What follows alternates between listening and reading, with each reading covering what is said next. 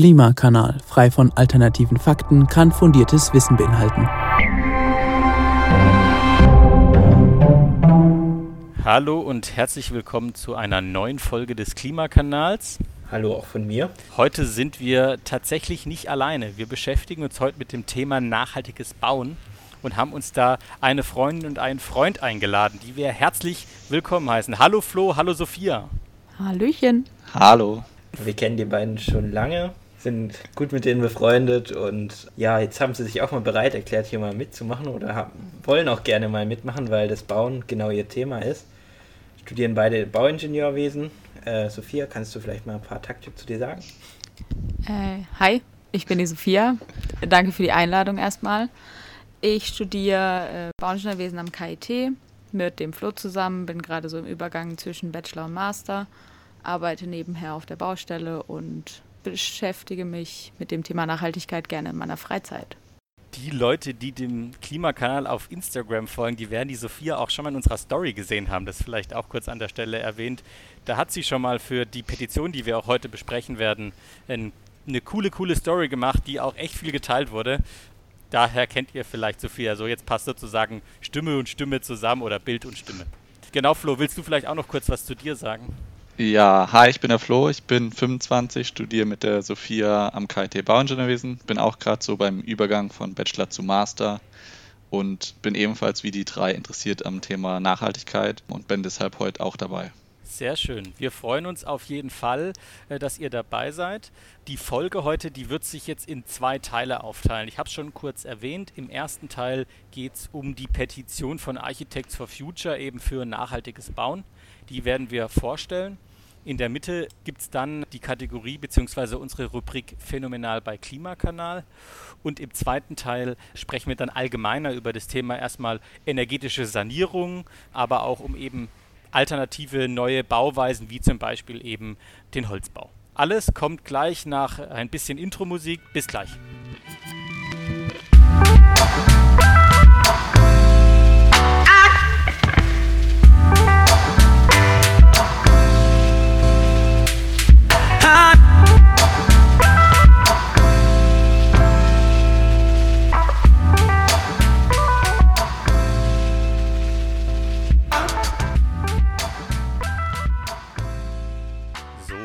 An der Stelle kommt natürlich im Klimakanal immer erstmal eine Einordnung in das Thema und auch ein bisschen Statistik. Manchmal übertreiben wir es, manchmal nicht. Wir versuchen es oder ich versuche es jetzt heute mal ein bisschen weniger zu machen. Ich habe eine tolle Quelle gefunden, die ist vom Bundesamt für Bauwesen und Raumordnung und die beschäftigt sich eben damit, warum es zu Treibhausgasemissionen im Baubereich kommt und ja, wie hoch die ausfallen.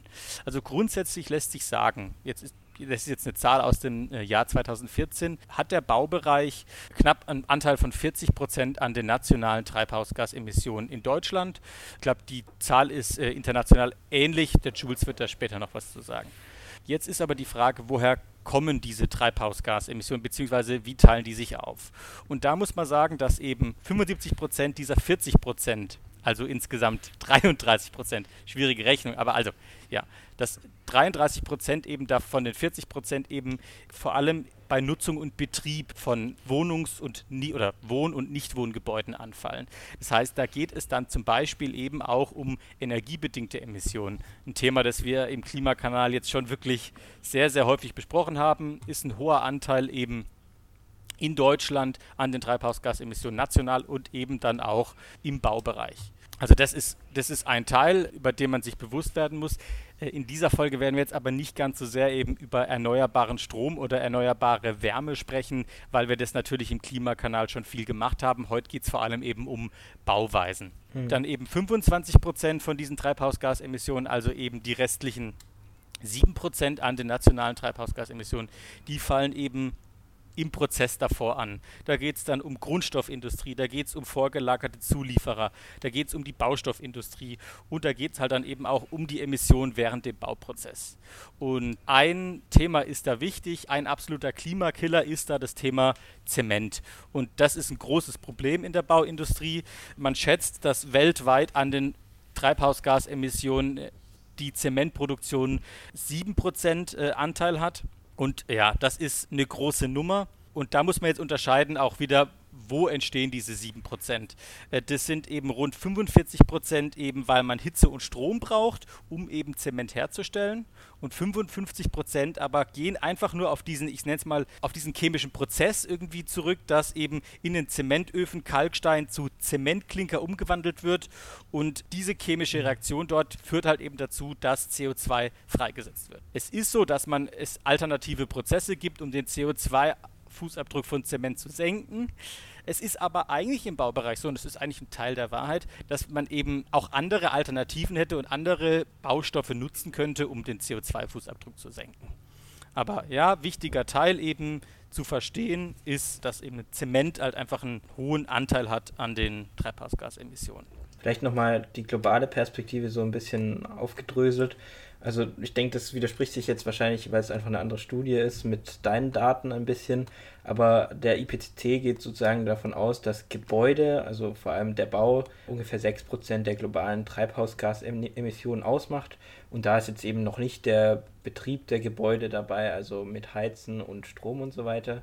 Aber halt eben ja die Materialien vor allem und das Bauen an sich. Das heißt, da geht natürlich dann das meiste auch wieder auf den Zement zurück. Ja, da muss ich nochmal kurz korrigieren. Das, Problem. das sind nicht sieben, sondern ja? sogar, sind sogar 8 Prozent, äh, sind die aktuellen Schätzungen. Ja, 8 Prozent der global okay, globalen ja. Treibhausgasemissionen. Aber ja. Die Sophia hat noch so ein also paar interessante Zahlen auch gehabt äh, zu dem Thema ja auch Müll und so. Äh, wie sieht es denn da aus? Also da sieht es im Moment so aus, laut Architects for Future, dass über 50 Prozent des deutschen Müllaufkommens eben aus der Bauindustrie kommt, genauso wie der Verbrauch von nicht nachwachsenden Rohstoffen. Da sind sogar über 90 Prozent, was der Bausektor da verbraucht. Ja. Das ist schon auch mal echt krass, wenn man darüber nachdenkt. Ja, ich finde es ja immer nicht so direkt unbedingt jetzt mit dem Treibhausgasthema verbunden, aber es ist natürlich auch extrem wichtig und es ist, denke ich, auch wichtig, dass wir das hier erwähnen. Absolut. Ja, ich finde. Dann sind wir eigentlich ja schon fast bei der Petition, ne? Genau, Sophia, willst du da vielleicht mal kurz was zu sagen? Du hattest ja, wie gesagt, schon die Story gemacht bei uns. Was ist da draus geworden? Warum hat man das eigentlich gemacht? Also Grund war erstmal ein klima- und sozialverträglicher Bausektor, weil so wie es im Moment läuft, ist es auf keinen Fall vereinbar mit den Pariser Klimazielen. Und es steht einfach fest, es gibt keinen Klimaschutz oder es wird keinen Klimaschutz geben ohne eine Bauwende. Da muss eindeutig was passieren, allein bei den Zahlen, die ihr jetzt gerade genannt habt. Und da konnte man bis Anfang Januar unterschreiben. Insgesamt hatte sie dann fast 60.000 UnterzeichnerInnen. Und am 1. März wurde das dann vorgetragen. Und das ist, glaube ich, soweit ich weiß, im Moment in der Prüfung. Also es bleibt spannend. Ich denke, wir wollen uns diese Petition mal ein bisschen genauer anschauen heute. Und wir gehen dann einfach mal so langsam, die, die haben da so mehrere Forderungen aufgestellt an die Politik. Und die gehen wir jetzt nacheinander durch, sieben Stück. Und Felix fängt mit der ersten an. Genau, ich fange mit der ersten Forderung an. Ich lese die mal kurz vor. Also, der Marktpreis von Baumaterialien muss alle Umweltfolgekosten umfassen. Umweltschädliche Baustoffe werden teurer und ökologisch nachhaltige mittels Querfinanzierung günstiger. Bei der Bepreisung wird die gesamte Umweltbilanz inklusive CO2-Wert sowie Energie und Wasserverbrauch berücksichtigt, von Rohstoffgewinnung über Produktion und Transport bis hin zur Wiederverwendbarkeit bzw. Entsorgungsaufwand. Ich meine, das ist ein tatsächlich wirklich wichtiger Punkt, der ja auch gerade das Thema des CO2-Preises wird ja sehr diskutiert. Er wurde ja auch in Deutschland eingeführt, aber sagen wir mal in einer Höhe, der keine Wirkung, Lenkungswirkung ja, äh, entfaltet. Aber dass wir sowas in der Richtung auch nochmal verstärkt auch im Baubereich brauchen, ist auf jeden Fall wichtig. Und da wurde auch in der Petition eben auch nochmal darauf hingewiesen, vor allem eben auch auf einen lenkungswirksamen CO2-Preis. Und es wird auch vorgeschlagen, eben hier auch Energie- und Wasserverbrauch äh, zu berücksichtigen. Auch ein wichtiges Thema. Dann gibt es einen zweiten Punkt, Jules, oder eine zweite Forderung. Da kannst du vielleicht was zu sagen. Ja, also erstmal wieder vorgelesen. Bauprodukte müssen kreislaufgerecht rückgebaut und verbaut werden, um sie nach Dekonstruktion wieder verwenden zu können. Qualitäts- und Funktionalitätsverlust (Downcycling) wird vermieden und Material aus Rückbau (Urban Mining) genutzt. Die wirtschaftlichen und politischen Bedingungen werden hierfür geschaffen und in den entsprechenden Regularien festgelegt also was heißt das? Man, das heißt einfach gesprochen, man baut sich eine Kreislaufwirtschaft auf, man schaut, dass die Materialien wiederverwertet werden können. Das kann man zum Beispiel erreichen, indem man geeignete Materialien erstmal verwendet, sodass dieses Downcycling überhaupt erst möglich ist. Das heißt, dass dieser Qualitäts- und Funktionalitätsverlust während dem Betrieb sozusagen nicht so stark vorkommt. Beispielsweise, wenn ihr jetzt einen verrosteten Träger habt, vielleicht ein dummes Beispiel, aber könnt ihr den sozusagen nicht mehr so einfach benutzen. Und dann geht es schließlich darum, tatsächlich in diesem Urban Mining als zweiten Schritt Material aus der Stadt einfach wieder rauszunehmen und neu zu verwenden. Das heißt, nach dem Abriss ist es dann nicht als Bauschutt einfach nur, der dann auf die Müllhalde kommt, äh, da, sondern das wird dann tatsächlich wieder weiterverwertet und es geht natürlich bei manchen Materialien besser als bei anderen. Das ist ja, glaube ich, der wichtige Punkt. Also die Materialien, die man halt verwendet, müssen halt auch recyclingfähig sein. Und das ist halt bei manchen Baumaterialien halt nach wie vor ein Problem. Genau, ja. Aber wir machen direkt mit der dritten Forderung weiter und die kommt von Flo. Genau. Also die dritte Forderung besagt, der Ressourcenaufwand und CO2-Ausstoß eines Gebäudes müssen über den ganzen Lebenszyklus transparent dargestellt werden, inklusive Gebäudebetrieb und gegebenenfalls vorhergehendem Abriss. Daten wie die graue Energie, Ressourcenverbrauch und Kreislauffähigkeit werden in Gesetzen, unter anderem dem Gebäudeenergiegesetz, bei Förderung der Kreditvergabe und allen Gebäudezertifizierungen berücksichtigt. Also einmal kurz erklärt, was die graue Energie ist. Das ist die indirekte Energie, die bei der Errichtung eines Gebäudes entsteht und die umfasst eben verschiedene Abschnitte. Also da wäre zuerst der Gewinn der Materialien, die benötigt werden, dann die Herstellung und die Verarbeitung der Bauteile, die eingebaut werden, dann der Transport der Materialien, der Maschinen und auch der Arbeitskräfte von eben den ursprünglichen Orten hin zur Baustelle, dann der Einbau der Bauteile und die Entsorgung des anfallenden Abfalls.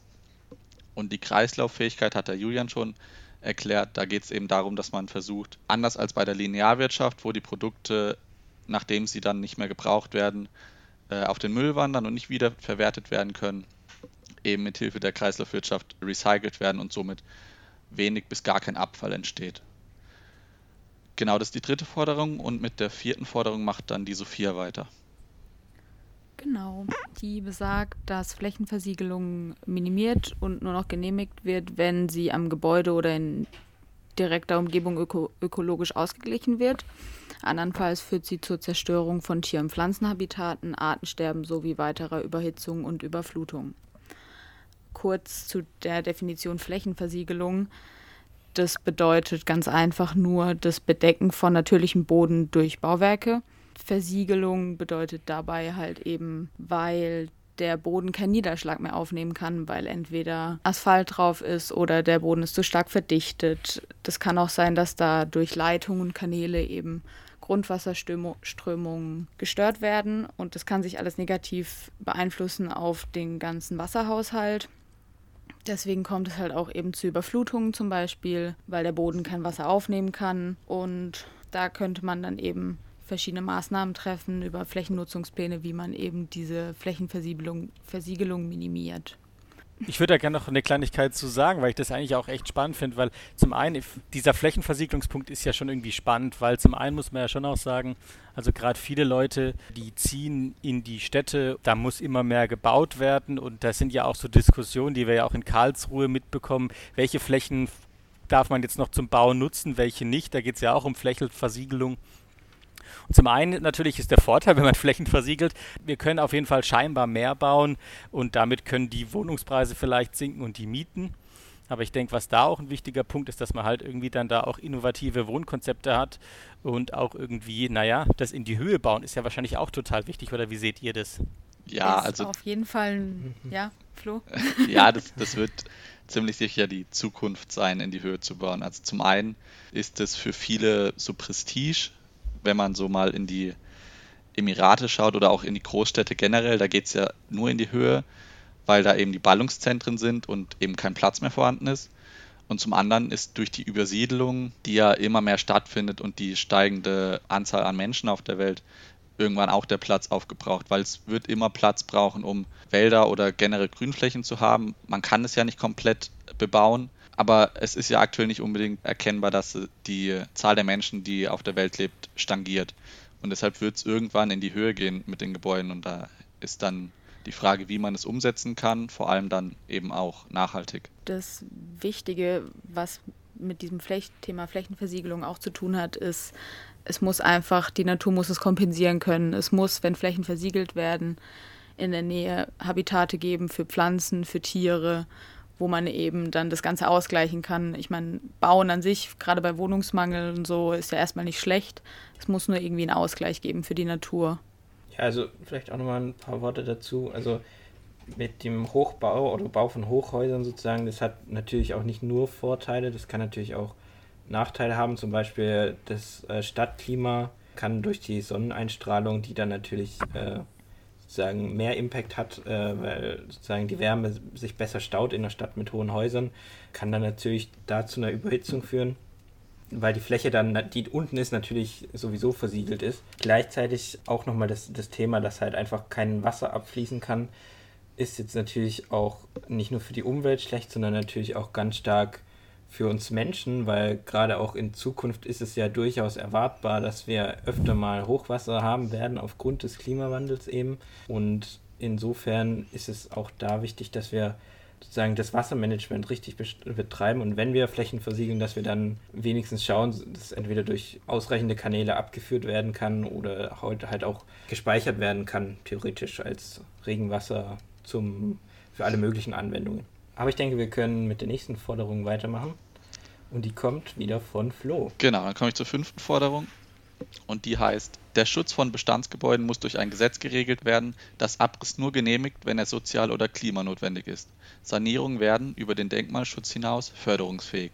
Die Quote der energetischen Sanierung wird massiv erhöht. Zugleich wird eine Musterumbauordnung eingeführt, die Sanierung von Bestandsbauten erleichtert, zum Beispiel durch Abweichung von den Neubaurichtlinien. Also da geht es dann in erster Linie darum, dass es gefördert werden soll, dass die Sanierungen eben durchgeführt werden und dadurch eben ja eben keine oder geringere Anzahl an Neubauten entstehen.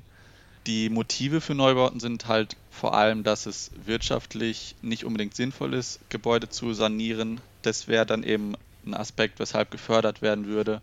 Und dann gibt es natürlich immer noch Gründe, weshalb man neu bauen dürfte, zum Beispiel bei Schadstoffbelastung im Bau oder bei unausreichender Statik, wo dann der der Schutz der Bewohner nicht mehr gewährleistet werden kann, aber insgesamt soll eben es erreicht werden, dass die Sanierung ähm, irgendwie äh, priorisiert wird gegenüber genau, den Neubauten. Genau, priorisiert werden ja. gegenüber den Neubauten. Genau. Okay, cool. Dann, ja, da steckt auch ein wichtiger Punkt drin, den ich auch kurz noch ansprechen ja, würde. Klar. Das ist halt dieses Thema auch Finanzierung. Also äh, die Frage ist ja, wie bringen wir die Leute dazu, Geld in die Hand zu nehmen und ihre Gebäude äh, zu sanieren. Und äh, da ist halt ein Thema, das ja da auch so in dem Nebensatz zumindest mit drankommt, ist genau hier. Sanierungen werden über den Denkmalschutz hinaus förderungsfähig. Und das ist ein, auch ein finanzieller Punkt, dass man das finanziell fördert. Ich habe da so einen interessanten Satz gelesen, das ich spannend fand. Gerade im Gebäudebereich sind Investitionszyklen sehr lange. Also man baut ein Gebäude und bis man dann wieder rein investiert, um dann das zum Beispiel energetisch zu verbessern, das geht sehr, sehr lange. Und hier muss einfach gefördert werden, dass der aktuelle Stand und dass eben gute energetische Sanierungstechnik tatsächlich genutzt wird, muss man das halt einfach auch fördern, dass das eher früher als später gemacht wird. Das wollte ich mal vielleicht noch an der Stelle so als Anreiz einbringen. Ich denke, dann können wir weitergehen zu Forderung 6. So, Forderung 6 ist die besagt, dass an Hochschulen und in Ausbildungsstätten wird nachhaltiges Bauen verpflichtend in die Lehrpläne integriert. Für bereits ausgebildete Fachkräfte werden entsprechende Weiterbildungen verpflichtend. Das ist für mich erstmal ein ganz wichtiger Punkt. Ich habe nämlich vorhin mal unser Modulhandbuch angeguckt vom KIT und da sind circa 50 Fächer, die wir alle belegen dürfen, können, wollen, müssen, wie auch immer. da ist genau ein Fach dabei, in dem es um Nachhaltigkeit geht und auch nicht die ganze Zeit. Also es ist nicht mal Pflicht, dieses Fach, finde ich, das ist ein ganz wichtiger Punkt, weil wenn, wenn nicht wir, fängt damit an, nachhaltig zu bauen. Es sollte bei den Studierenden auf jeden Fall zumindest mal ein Thema sein. Genau. Ja, und Wissen sollte halt keine Hürde sein, um nachhaltig zu denken. Und da sind die Universitäten und die Hochschulen halt durchaus in der Pflicht. Ist auch etwas, was ich bei mir aus dem Studium kenne. Äh, ich mache ein wirtschaftswissenschaftliches Studium und also im Bachelor habe ich mit Nachhaltigkeit eigentlich gar nichts zu tun gehabt. Ich muss jetzt tatsächlich, man darf mal was Positives sagen, in meinem Master in Hohenheim kann ich das, hab, kann ich das tatsächlich wählen, da gibt es ein paar Veranstaltungen, aber es ist trotzdem noch kein Schwerpunkt oder irgendwie daran, dass das jetzt irgendwie jeder machen muss, sondern das kann man wählen, wenn es einen interessiert. Das muss man aber nicht. Und ich denke schon, dass man darüber reden muss, da auch mehr in Sachen Bildung zu machen. Ja, im Master ist es bei uns auch auf jeden Fall. Gibt es da ein paar Fächer, die sind, kann man wählen, aber es ist nicht, ich glaube, es gibt einfach, das ist Pflicht, wenn du diesen Vertiefungsschwerpunkt wählst. Aber sonst ist es auch alles so. Kannst du gut umgehen, umgehen auf jeden Fall, so, wenn du Lust hast. Ja, ich meine, ich möchte jetzt nicht so eine Moralpredigt halten, aber es ist halt schon so, dass man sagen muss, deswegen mal weg von der Moral, lass uns mal ökonomisch denken. Also der Klimawandel hat für die Baubranche richtig krasse Folgen. Also fangen wir mal nur mal über, über ein paar Wetterveränderungen an.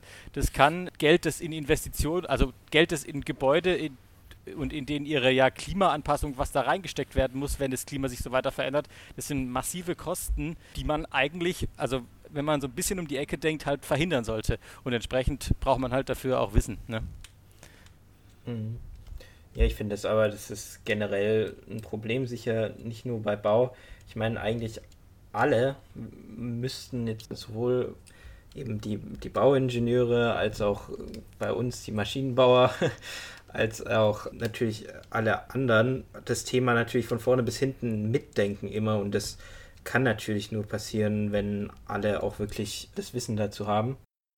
Ich würde jetzt mal zum letzten Punkt kommen. Das ist die letzte, die siebte Forderung in dieser Petition, die lese ich auch nochmal vor. Zukünftig wird nachweislich bedarfsorientiert, flexibel und umnutzbar geplant und gebaut, um Wohnungs- und Infrastrukturmangel, Leerstand und Spekulation vorzubeugen. Das stärkt die soziale Stadtstruktur und macht sie resilienter. Ja, das ist jetzt eine Forderung, die auch durchaus ein bisschen allgemeiner gehalten ist, aber ja, eins ist klar, wir müssen, wenn wir bauen, wenn wir Städte planen, einfach flexibler denken. Man muss auch ja äh, nutzungsorientiert, flexibel und funktional sein. Das ist ein wichtiger Punkt, der natürlich jetzt in dem Fall jetzt irgendwie allgemein gehalten ist, aber das vielleicht auch noch zum Abschluss auch gut zu sagen. Ich würde sagen, wir machen einen kleinen Break und kommen zu unserer Kategorie äh, Phänomenal bei Klimakanal. Äh, Jules, spiel mal die Musik und dann packen wir ein paar Sachen auf die Liste. Okay, Achtung, Intro ab. Phänomenal bei Klimakanal. Einfach immer noch schön, muss ich sagen. Ich finde. Ja, wundervoll. Toll, ich bin ganz gemacht. stolz darauf. Ja, das haben wir jetzt schon jedes Mal gesagt, wo wir das abgespielt haben. Nächstes Mal lassen wir es dann. Okay. Ähm, mhm, wer wir anfangen? Sophia, komm, ich hau weiß raus. Nicht, was ihr so habt. Was soll ich denn raushauen? Na, was du so auf die da, Darauf Liste bin ich jetzt nicht vor. Ach so. Ich soll jetzt einfach nur, also was ich auf jeden Fall richtig cool finde, ist, was letzte oder vorletzte Woche bei ZDF Royal vom ZDF. Magazin Royal vom Böhmermann, ja, ne? genau. Da geht es nämlich um den Sandkrieg. Haben bestimmt viele noch nichts von gehört. Da ist auch ganz wichtig, hat auch was mit dem Thema Bauen zu tun in Australien oder auch in Indien werden teilweise ganze Inseln verschwinden von der Erdoberfläche, weil da Sand abgebaut wird, der für zum Beispiel die Glasherstellung benutzt wird oder Beton und der informiert da mal ein bisschen drüber. Finde ich super auf jeden Fall, sehr informativ. Sehr gut. Okay. Du schickst mir einfach den Link und dann packe ich das auf unsere Phänomenal bei Klimakanal-Liste. Okay, dann mache ich mal weiter. Ich habe ein Buch für euch mitgebracht und zwar Denkwerkzeuge nach der Natur von Klaus Mattek, ist ein Professor am KIT tatsächlich. Ist so ein lustig illustriertes Buch, bei dem es einfach darum geht, Mechanik zu verstehen. Also ist ein bisschen was für die Nerds unter euch. Und kann man für alles Mögliche anwenden, wenn man sich überlegt, wie kann eine Brücke konstruiert werden und ich habe da eine Last und da irgendwie hier äh, sozusagen da ist mein Ende von der Brücke, da kann ich sozusagen ein Lager hinmachen. Dann kann ich mir mit diesen Denkwerkzeugen ganz einfach überlegen, wie kann ich das möglichst gut machen. Ist auf jeden Fall sehr lustig und gänzlich ohne Formeln und man kann alles sozusagen selbst ausprobieren mit dem Geodreieck. Sehr cool. Also ihr habt jetzt ja so richtig coole Sachen. Ich, ich habe auch was Cooles, aber ich, ich mache was zum Thema Musik. Ich habe was Neues entdeckt. Das ist eine israelische Künstlerin oder Musikerin, die heißt, ich hoffe, ich spreche es jetzt richtig aus, Noga Eres. Vielleicht hat jemand auch von euch schon mal was davon gehört. Die hat ein neues Album rausgebracht, das heißt Kids. Ich feiere dieses Album. Sophia, du musst dir das unbedingt anhören. Ich glaube, das könnte dein Musikgeschmack okay. sein. Ähm, Notiert ich, mir direkt. Ja, also wirklich, wirklich richtig stark. Da gibt es auch richtig, richtig nice Musikvideos also haut mich die Woche total um, deswegen packe ich es auf die Phänomenal bei Klimakanaliste. Ich glaube, nicht jeder kennt das, jeder oder jede, nicht jeder oder jede kennt das, deswegen packe ich es drauf. Wie gesagt, oder nicht wie gesagt, aber jetzt sage ich es, der Link zu unserer Liste ist in der Folgenbeschreibung. Da könnt ihr draufklicken und dann findet ihr eben die neu hinzugefügten Sachen und auch die alten Sachen, die da schon drauf sind. Flo, hast du noch eine Idee? Wenn nicht, auch kein Ding. Okay, ja, also ein Bekannter von mir, der auch am KIT war und auch bei Engineers äh, Without Borders, also das ist dann so eine Studentengruppe, die in Entwicklungsländern, die haben sich da um die Wasserversorgung gekümmert und der hat jetzt an so einem Gründerwettbewerb teilgenommen, also David Walter heißt der, und hat da jetzt den und hat es ins Finale geschafft. Und sein Projekt ist eben, dass er mit Hilfe von speziellen Wasserverteilern eine faire Wasserverteilung in, in dritte Weltländern ermöglicht. Und da hat er jetzt eben ein Startbudget bekommen und muss jetzt aufgrund oder mit dem halt sich seine Idee fortsetzen kriegt jetzt Hilfe von Experten und da könnte es dann in der nächsten Zeit eventuell auch mal ein paar Updates geben. Also da kann ich dir dann auch gerne einen Link von seinem Instagram-Profil schicken. Da verfolgt er oder lässt er, glaube ich, die Leute auch seinen Fortschritt verfolgen. Cool, also ich bin gerade auf seiner Webseite wir packen den Link auf die Phänomenal bei Klimakanal-Liste. Und Flo, das war perfekt. Wir packen da nämlich immer alles drauf, was wir selbst phänomenal finden. Und das ist ein phänomenales Projekt, also muss es auf die Phänomenal bei Klimakanal-Liste. Äh, wir hören jetzt noch ein bisschen Musik und dann geht es weiter mit Teil 2. Holt euch einen Kaffee oder ein Bierchen. Oder ich hätte jetzt eigentlich Lust auf ein Bierchen, weil bei uns ist ziemlich spät. Und wir machen dann weiter.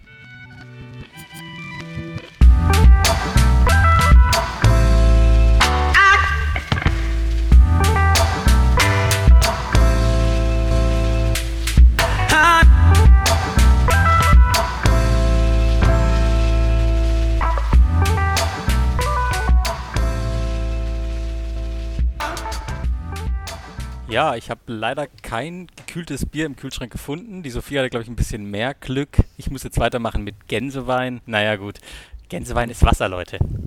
Ach so, okay. Mhm. das ist genau. peinlich. Ja, kommen wir zu Teil 2 dieser Folge. Da wollten wir uns jetzt ein bisschen allgemeiner mit dem Thema eben Sanierung und auch eben klimafreundliches Bauen auch nochmal beschäftigen, da ein paar Themen ansprechen. Und zu Beginn von Teil 2 vielleicht so ein bisschen die Frage Sanierung. Warum sanieren wir eigentlich? Was ist da wichtig? Sophia, du darfst gerne anfangen und dann haue ich später noch was dazu.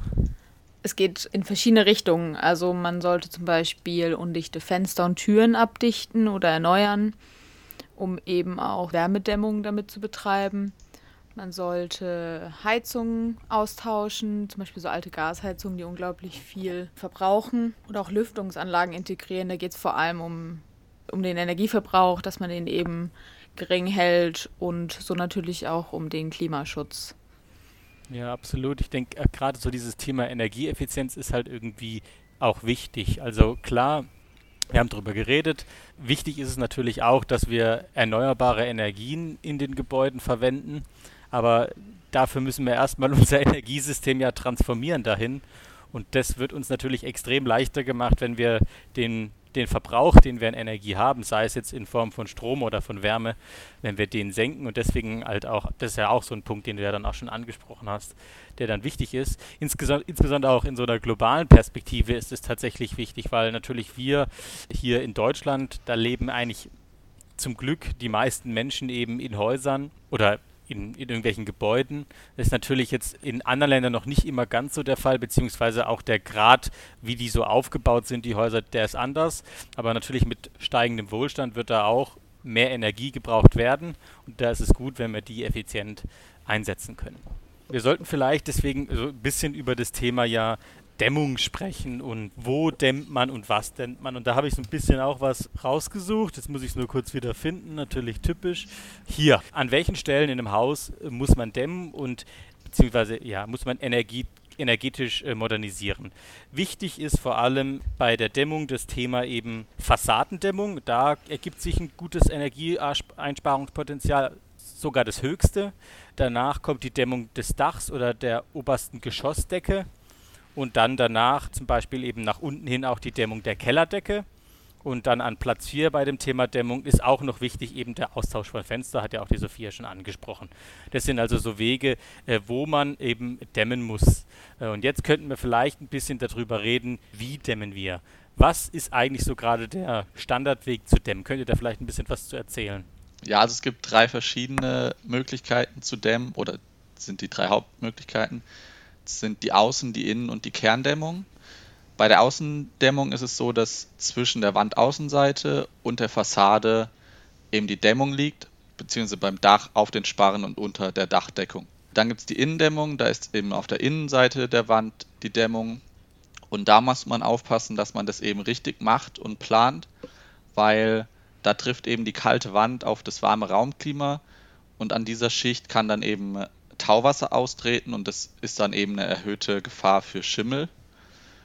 Und die Kerndämmung ist dann die das ist dann so, dass man zweischalige Außenwände hat und zwischen den beiden Teilen der Außenwand werden die Dämmstoffe eingefüllt und da sind dann eben die höchsten Wärmeschutzwerte erreichbar. Lass uns vielleicht mal noch ein bisschen so über Materialien sprechen. Was wird da verwendet? Ich meine, gerade auch mit dem, was wir vorhin bei der Petition besprochen haben, da ging es ja auch viel um Kreislaufwirtschaft. Und da wäre es mal interessant zu hören, was wird denn da aktuell verwendet und was könnte man da alternativ verwenden? Und ist das dann besser oder schlechter für die Wärmedämmung? Ja, ich, also ich habe hier zwei Stoffe. Das sind zum einen die Polystyrol-Hartschäume, beziehungsweise Styropor. Die haben den Vorteil, dass sie sehr kostengünstig sind und leicht zu verarbeiten sind und haben eben auch sehr gute Dämmeigenschaften. Und die werden eben unter hohem Druck zusammengepresst aus den eigenen einzelnen Styroporteilen und dann je nach Anforderungen an die Größe der Dämmung eben aus diesen Dämmplatten herausgeschnitten. Und dann gibt es eben noch die Mineralwolle, die besteht dann aus verschiedenen Wollefasern. Da gibt es die Möglichkeit, dass man Stein, Glas oder Holz nimmt. Und die werden dann mit Hilfe von Öl und sehr hoher Hitze verschmolzen. Dann entstehen wieder Platten und die werden wieder je nach Bedarf geschnitten und die haben dann im Vergleich zu dem Styropor auch noch, je nachdem, was für ein Material man nimmt, also wenn man zum Beispiel Stein nimmt, eine erhöhte Brandsicherheit. Es gibt natürlich aber auch noch einige andere, die dann auch umweltfreundlicher sind. Genau, da würde ich vielleicht mal an der Stelle einhaken. Ich habe da mal so ein bisschen ein paar ökologische dem Alternativen ausgewählt. Also es ist so, die Liste da ist lang, die können wir jetzt vielleicht im Detail nicht ganz durchgehen. Aber ich lese mal vor, was es so gibt. Es gibt Bleton, es gibt Flachs, es gibt Hanf, es gibt Holzfaser, es gibt Jute, Kork, Schafwolle, Seegras, Stroh und Zellulose. Das sind alles ökologisch alternative Dämmmaterialien. Und da gibt es eben jetzt vor allem Unterschiede zwischen den, ich sag mal, herkömmlichen Dämmstoffen, die jetzt der Flo erwähnt hat, und den ökologischen Dämmstoffen äh, in zwei Kategorien. Es gibt ökologische Unterschiede und es gibt eben aber auch die bauphysikalischen Unterschiede. Als erstes werde ich mal kurz so ein paar ökologische Unterschiede ansprechen. Vorteil von ökologischen Dämmstoffen ist, dass sie vor allem eben aus nachwachsenden Rohstoffen bestehen. Im Gegensatz dazu ist jetzt zum Beispiel eben Styropor Erdöl basiert. Weiter sind es auch eigentlich heimische Rohstoffe, die wir, wenn es gut läuft, vor unserer eigenen Haustür relativ nah und regional finden können. Was den Energieaufwand betrifft, gibt es manche Dämmstoffe, die etwas weniger energieaufwendig als die klassischen. Es gibt aber auch Dämmstoffe, die energieaufwendiger ist. Da muss man es halt ganz genau betrachten. Aber natürlich ist dann da auch die Frage, wo kommt der Strom her? Bei der CO2-Bilanz ist es halt so, dass eben sogar diese natur- und ökologischen Dämmstoffe tatsächlich sogar dazu beitragen können, zusätzliche CO2-Emissionen ja zu speichern. In der Hinsicht, dass sie ja selber CO2 speichern. Also wenn die irgendwie pflanzenbasiert sind, dann nehmen die ja bei ihrem Wachstum sogar tatsächlich CO2 auf und haben dann sozusagen einen negativen CO2-Fußabdruck. Was mhm. natürlich ein tatsächlich eine, eine, eine, positive Sache ist. Insgesamt, auch das hatten wir ja auch angesprochen, das Thema Entsorgung und Recycling ist halt einfach schon einfacher bei diesen ökologischen Dämmstoffen. Also jetzt zum Beispiel das Thema Heu ist halt relativ einfach zu recyceln, beziehungsweise das ist halt relativ schnell wieder der Natur hinzugefügt. Das ist halt beim Styropor schwerer. Es wird daran gearbeitet, dass man Styropor recyceln kann, aber das ist halt durchaus eben auch ja, mit hohen mit einem hohen Energieverbrauch verbunden und deswegen auch durchaus kritisch zu sehen. Äh, auf der anderen Seite muss man aber auch erwähnen, dass ökologische Dämmstoffe auch mit chemischen Zusatzstoffen manchmal versetzt werden müssen, zum Beispiel zum Brandschutz. Das macht ihr Recycling dann aber auch wieder ein bisschen ja, schwieriger. Interessanter Punkt, aber das mache ich jetzt noch kurz, ist äh, das Thema Gesundheit auch, äh, wenn wir über Ökologie sprechen. Also zum einen ist es meistens relativ gesund, diese Dämmstoffe einzubauen. Das ist bei manchen chemischen Stoffen eben nicht so ganz der Fall. Und diese chemischen Stoffe haben natürlich auch Einfluss auf das Raumklima. Und wenn da weniger Chemie in der Wand ist, dann kann sich das auch positiv eben aufs Raumklima auswirken. Und dann die zweite Kategorie, bauphysikalische Unterschiede. Ja, es gibt schon Unterschiede bei den ökologischen Dämmstoffen bei der Wärmedämmung. Äh, dem kann man aber entgegenwirken, indem man halt eine dickere Wärmedämmung mit ökologischer Dämmung halt äh, verwendet. Aber ja, es ist schon so, dass die klassischen äh, Dämmstoffe ja dünner eingebaut werden können. Auf den Hitzeschutz würde ich jetzt gar nicht unbedingt eingehen. Was ich noch spannend finde am Schluss ist das Thema Dampfdiffusionsfähigkeit. da geht es halt vor allem eben um das Raumklima und inwieweit eben es zu einer natürlichen Feuchteregulierung kommt. Und da haben eben auch gerade äh, für ein gesundes Raumklima und für ein Wohlbefinden der BewohnerInnen eben die ökologischen Baudämmstoffe eben einen Vorteil. Das sollte man an der Stelle äh, vielleicht noch erwähnen. Das Problem nur ist, und das sollte man vielleicht auch sagen, also wenn man sich anguckt, was auf dem deutschen Dämmstoffmarkt so passiert, dann ist es so 95 Prozent sind so diese klassischen Dämmstoffe und eben aktuell nur 5 Prozent die ökologischen und das muss eigentlich geändert werden. Ja, ich finde es auch, also immer so das interessante Thema, dass man halt eben auch CO2 speichern kann im Gebäude, indem man halt einfach nachwachsende Rohstoffe benutzt. Und das gilt ja nicht nur hier für die Dämpfstoffe, sondern eben auch für das Baumaterial teilweise. Nämlich können wir statt Zement zum Beispiel auch Holzbau einsetzen. Und das ist dann auch direkt unser nächstes Thema. Sophia, du hast da doch ein bisschen was vorbereitet, oder? Ja, genau. Also Holz ist vor allem eines, es ist nachhaltig, es speichert CO2 bis zu 80 Kilogramm pro Quadratmeter, glaube ich sogar. Es geht viel einfacher auf der Baustelle selbst. Es gibt weniger Pfusch am Bau, es gibt genaueres Bauen. Es wird einfach in Modulbauweise dann auf der Baustelle einfach nur zusammengesteckt, weil es vorgefertigte Teile gibt, die auf der Baustelle einfach nur noch zusammengesteckt werden. Es ist auch einfach ein angenehmeres Klima, wenn wir mal ehrlich sind. Wir sitzen, wenn wir in Räumen sitzen, die mit Holz verkleidet sind, fühlt man mhm. sich auch gleich viel wohler. Da gibt es auch super viele Studien zu. Felix kommt gleich wieder mit Dampfdiffusion. Trotzdem ist es halt so, dass im Hochbau nur 5 bis 5,5 Prozent der Materialien Holz sind und auch nur in fünf Bund Bundesländern Holz überhaupt als tragende Bauteile verwendet werden dürfen. Sonst dürfen die nämlich nur als Verkleidung benutzt werden. Da ist zum Beispiel Baden-Württemberg ganz weit vorne, klar, da wird auch viel gemacht. Allerdings ist da, wird da noch viel, ist da noch viel in der Forschung. Und was halt auch noch dazu kommt, es gibt wenig Baufirmen, die Fachwissen mit sich bringen. Es gibt große Baufirmen, die sich jetzt mittlerweile auf Holzbau spezialisieren oder so mhm. Nischen halt finden. Allerdings sind es die wenigsten. Ich meine, der Holzbau, der könnte ja so ein bisschen aber auch die, die Art verändern, wie heute gebaut wird. Ne? Also man, da gibt es ja auch eben viele äh, Fertigbauweisen, die dann gar nicht mehr auf der Baustelle zu, also zusammengebaut werden, sondern davor in der Fabrik. Was ist denn da der Vorteil? Erstmal wird es, also Holz ist natürlich hier vor Ort, kann man abbauen, hier vor Ort in Sägewerken zusammenbauen. Und es sind einfach die Transportwege, die kürzer sind. Es gibt weniger CO2-Ausstoß, dadurch auch die Transportwege werden kürzer. Es wird nicht Sand aus Australien hergebracht sozusagen. Also vor allem Transport finde ich da mhm ist ein ganz großes Thema. Der Flo hat irgendwie vorhin im Vorgespräch noch was Cooles erzählt zu dem Thema, auch dass man das ja so in den Fabriken oder so fertigen kann und dass es ja auch irgendwie besser ist dann mit den Arbeitsbedingungen für das Holz. Kannst du das vielleicht nochmal wiederholen? Genau, also die Bauteile können eben in Halt vorgefertigt werden.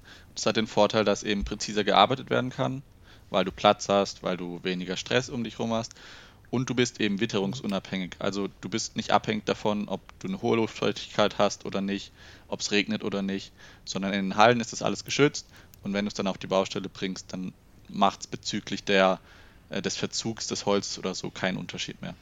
Ich meine, das ist ja auch für die Mitarbeitenden ein absoluter Vorteil. Also wenn sie nicht die ganze Zeit draußen auf der Baustelle bei Wind und Wetter stehen müssen, sondern halt auch eben viel drinne, vielleicht mit einer Kantine in der Nähe oder so machen können. Das ist ja auch nochmal so ein Vorteil, der, den ich ja echt spannend finde. Ich habe da nämlich eine coole Doku gesehen, wo die das auch gemacht haben. Das war ein Projekt dann in München, was umgesetzt wurde, so ein, so ein Riesenholzhaus in der Münchner Innenstadt. Zum Thema Personal ist auch ganz interessant, wenn man in Richtung Holzbau geht.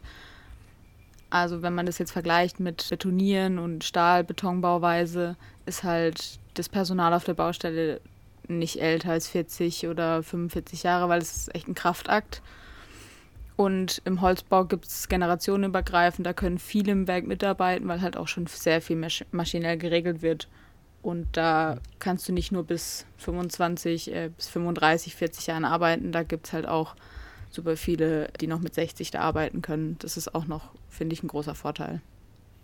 Ja, Arbeitsschutz kann ich mir vorstellen, dass das da ein großes Thema ist, vor allem weil du halt nicht auch immer in irgendwelchen unmöglichen Positionen da irgendwas äh, machen musst, sondern hast halt, kannst vielleicht sogar die Wand bewegen, noch, weil sie noch nicht eingebaut ist und vielleicht kannst du dann die so hinstellen, dass äh, man praktisch die Schraube daran einfach anbringen kann und sich dabei nicht irgendwie verrenken muss.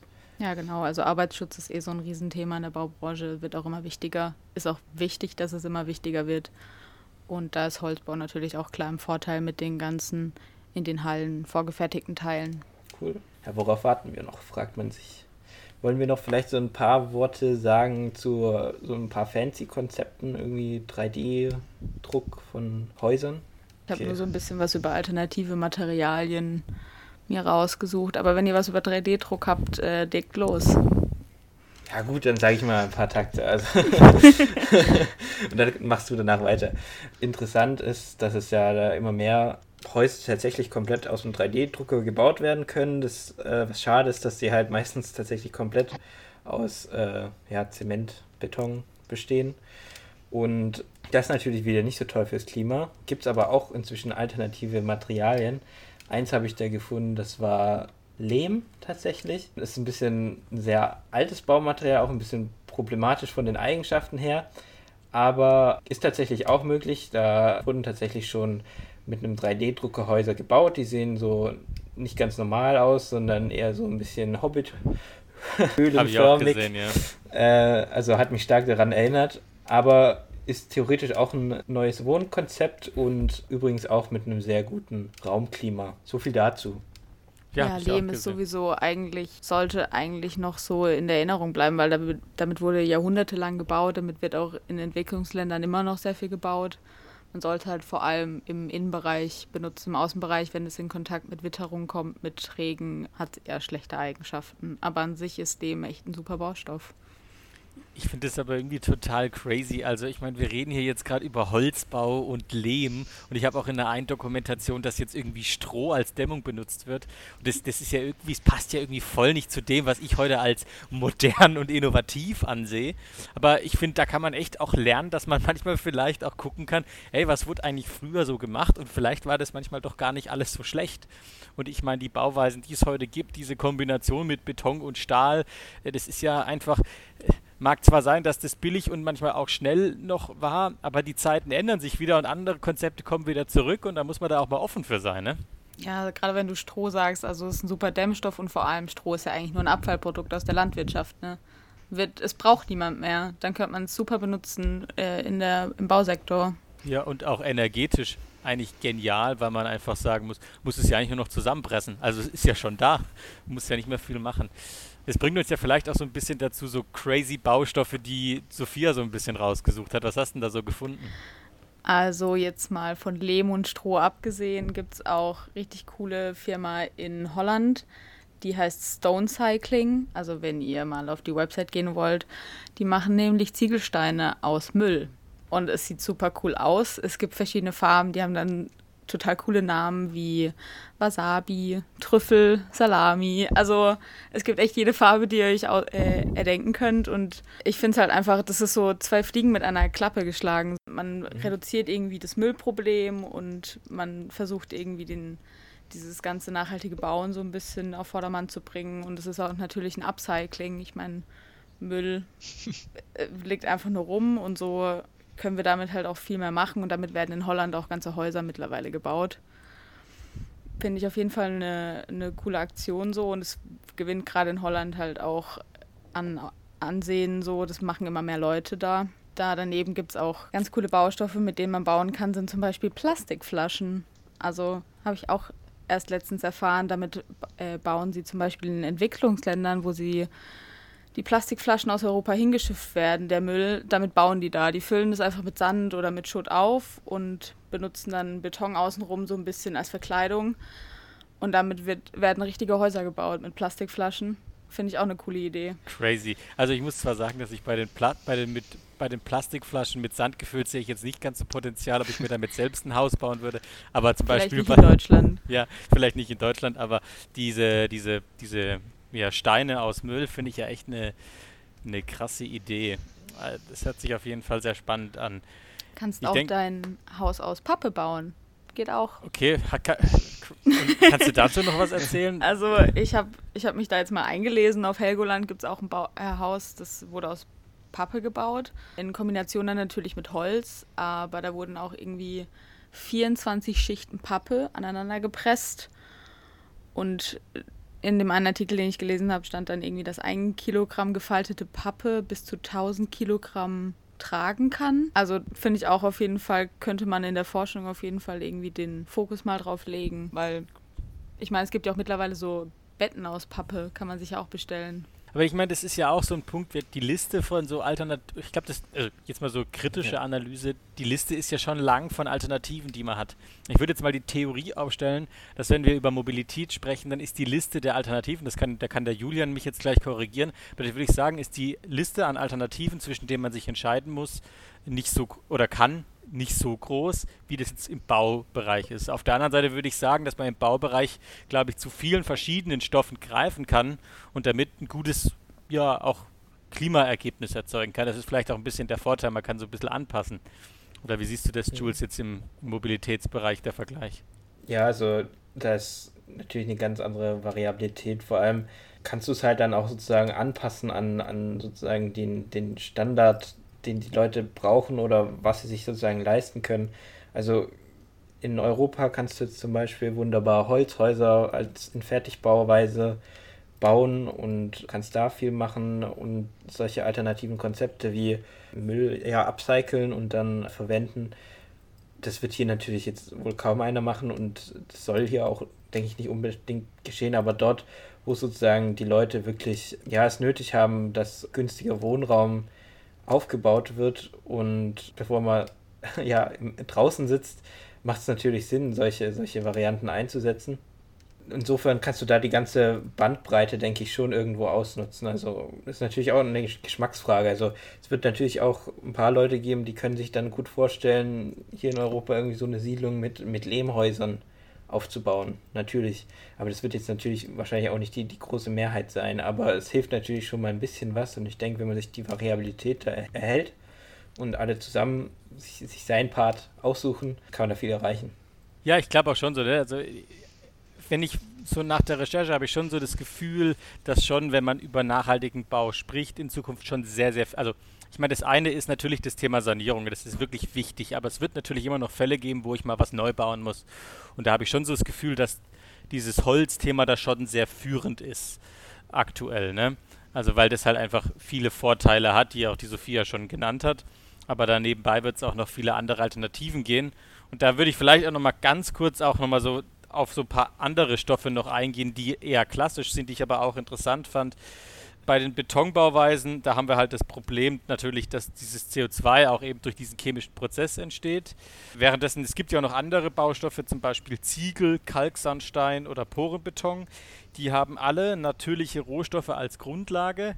Das Problem ist nur da, dass natürlich irgendwie zum Beispiel jetzt durch das Brennen der Ziegel der Energieaufwand relativ hoch ist. Und da ist halt der Punkt, äh, wenn kann ich diesen Energieaufwand transformieren und habe ich genug Energie, also grüne Energie am Ende über, um mit Ziegel zu bauen. Und da muss man sagen, eh, wenn man in die Richtung natürlich Effizienz denkt, würde ich sagen, nee, eher nicht.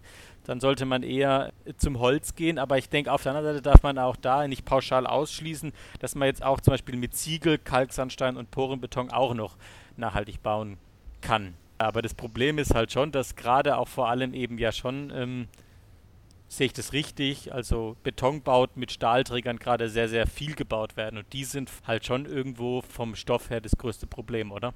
Es ist auf jeden Fall der Standard. Stahlbetonbauweise ist so das das, was im Moment einfach jeder benutzt, um ein Haus zu bauen. Jedes Haus, das du hier siehst, ist entweder aus Stahlbeton oder aus Backsteinbauweise, aber die sind dann wahrscheinlich auch super alt, die ihr damit findet. Also ich sehe im Moment keinen Neubau, der nicht in Stahlbetonbauweise gesehen wird, äh, gebaut wird.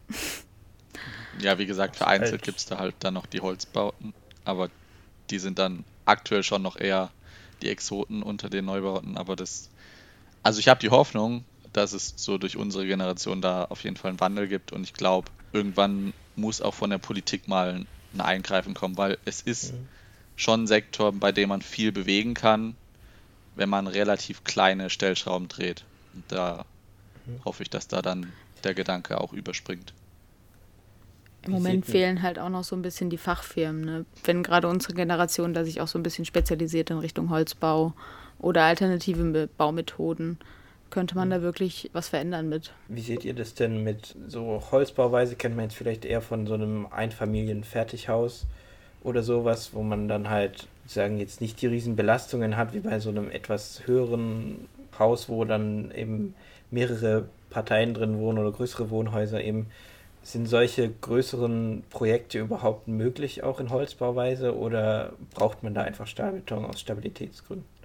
Also ich habe jetzt auch schon von großen Holzbauweisen gehört. In Norwegen bauen sie ganz viel mit Holz. Da ist auch das höchste Haus ist irgendwie 85 Meter hoch aus Holz. Ich würde jetzt mal einfach so behaupten, es ist auf jeden Fall nicht komplett ohne Stahl möglich. Da mhm. sind bestimmt auch Stahlaussteifungen mit drin, aber da ist auf jeden Fall viel Massivholz mit dabei. Also gerade die Skandinavier sind da ja eh vorne mit dabei, was das angeht. Ist auf jeden Fall möglich. Okay. Ja, dann haben wir eigentlich Ich finde eigentlich, dass das ein, ein, schönes Fazit war. Ja, finde ich auch. Wollt ihr noch irgendwas sagen? Gibt es noch irgendwas, was ihr vielleicht hättet sagen wollen, wo ihr nicht zu Wort kommen konntet? Dann scheint alles gut zu sein. Dann denke ich, ist das ein guter Abschluss für diese Folge. Wir bedanken uns, dass ihr dabei wart, dass ihr uns geholfen habt, hier das Thema eben mal Bau aufzugreifen. Und bin froh, wenn ich euch beide sehe.